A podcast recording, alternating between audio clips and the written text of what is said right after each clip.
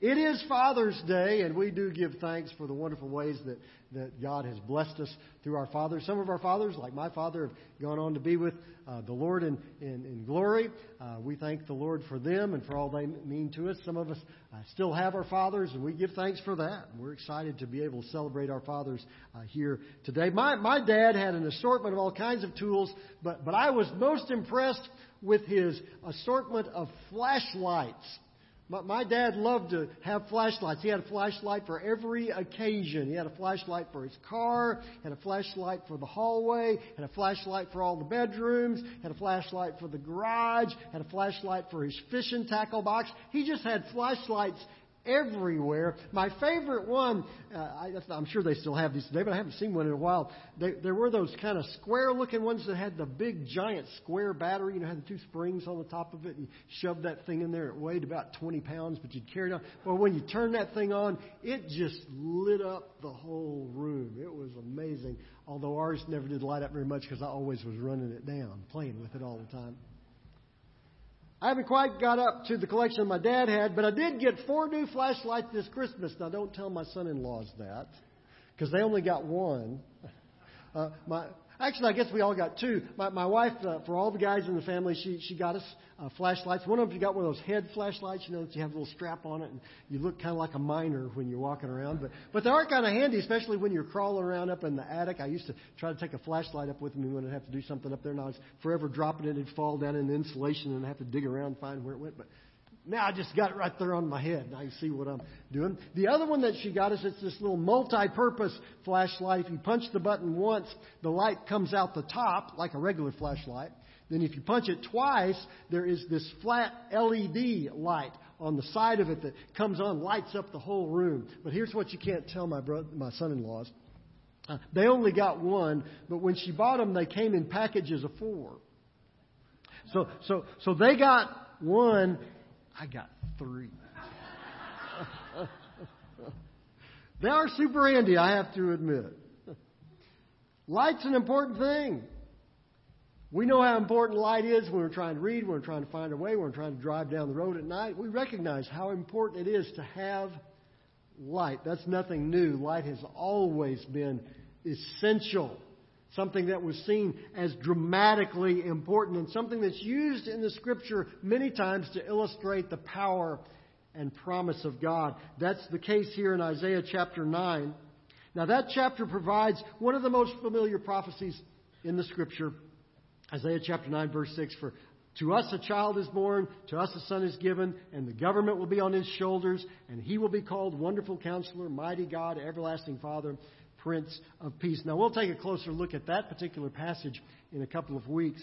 But it's important to understand the context in which Isaiah is making that prophecy. It appears within a much broader prophecy that Isaiah provides about a very dark period in the life of the nation of Israel. Back up in verse 1 of chapter 9, it begins Nevertheless, there will be no more gloom for those who are in distress. In the past, he humbled the land of Zebulun and the land of Naphtali. But in the future, he will honor Galilee of the Gentiles by the way of the sea along the Jordan. The people walking in darkness have seen a great light. And on those living in the land of the shadow of death, a light has dawned. This morning, I want to encourage all of us to live in the light of Christ. I don't think I have to tell you that our world is a dark place. Again, that's nothing new. It always has been. Isaiah chapter 8 does not end well. The people in Judah and Israel had turned from God. They had followed after false idols. They'd worshiped false gods. They'd gone so far that instead of praying to the one true God, they now were consulting with mediums those who claimed to be able to visit with the dead. And, and they were asking them to grant their request. It was a mess in the nation.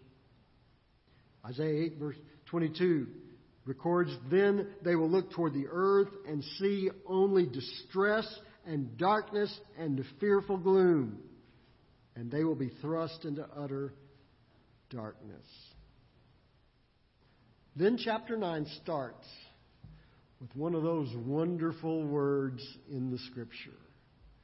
As the chapter begins, nevertheless, Isaiah prophesies about a day when there would be no more gloom. But before we get to that, we have to understand what the darkness is.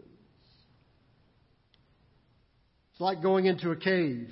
If you didn't receive four flashlights for Christmas, and you enter into a cave, the farther into that cave you go, the darker it's going to become. I remember when I was a child, uh, we went to a cave in New Mexico, and and they took us down on the trail. And about, as we got to the, the, the deepest part of the trail in that cave, the the guide told us, okay, everybody stand still because we're going to turn out all the lights and you're going to experience complete, total darkness. And he described to us how when you're inside of a, a cave like that, uh, the light can't get down. And so when those lights are turned out, there, there literally is no way to see it. So they turned out all the lights, and, and you, it really was. It was completely dark. You couldn't see your hand in, in, in front of your face. And as I was, was standing there, I felt my dad's hand come on my shoulder.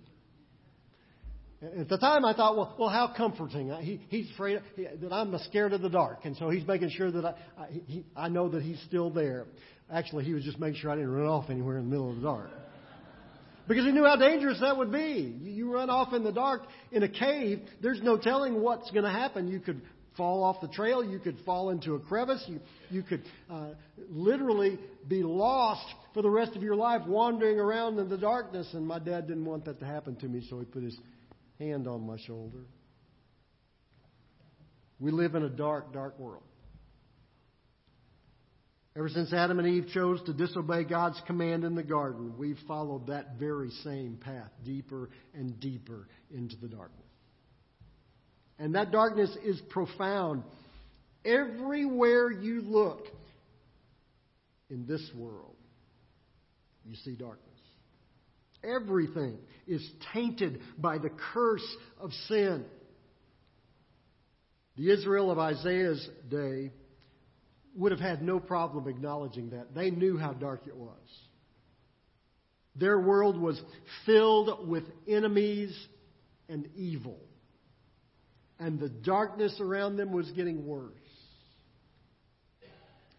The world continues down that same dark path just watch the evening news on any given day. The, the stories of evil always outnumber the stories of good. And that's just what makes it on the news. If you have opportunity to sit down and talk to any police officer, you will quickly learn that we don't know the half of what's going on. So, what's the answer? How do we change a world like that, well, Isaiah's prophecy points us to the answer. Jesus provides the light. The news is bad, but then there's that wonderful word in chapter 9, verse 1 Nevertheless, Nevertheless, there will be no more gloom for those who are in distress. In the past, he humbled the land of Zebulun, the land of Naphtali, but in the future, he will honor Galilee of the Gentiles by the way of the sea along the Jordan. The people walking in darkness have seen a great light. On those living in the land of the shadow of death, a light has dawned. The people of Israel had brought this darkness upon themselves. Through their sinfulness, through following after false gods, they had brought this horrific time themselves. And that darkness was deep. It had lasted a long time. But God tells them, as bad as it is, the darkness is temporary. The light that is coming that light will be eternal. Now, the specific darkness that Israel was finding themselves in in the time of Isaiah chapter 8 and 9, they were under subjection to the nation of Assyria. But the light that God was bringing was far more significant than just delivering them from some world empire. Isaiah mentions Galilee.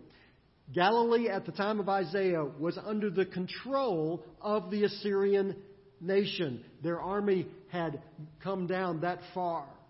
And so, for the people of Isaiah's day, saying that, that Galilee of the Gentiles, that, that this will be a place that one day will be honored, for them, uh, in, in a political sense, that had very deep meaning. But we know that what Isaiah was saying goes much, much farther than just pushing back a foreign army.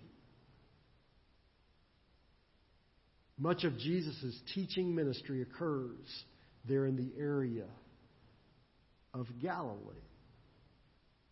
As we will see in, in the weeks to come as we look at this passage, we're going to see how Christ fulfills this prophecy at every point.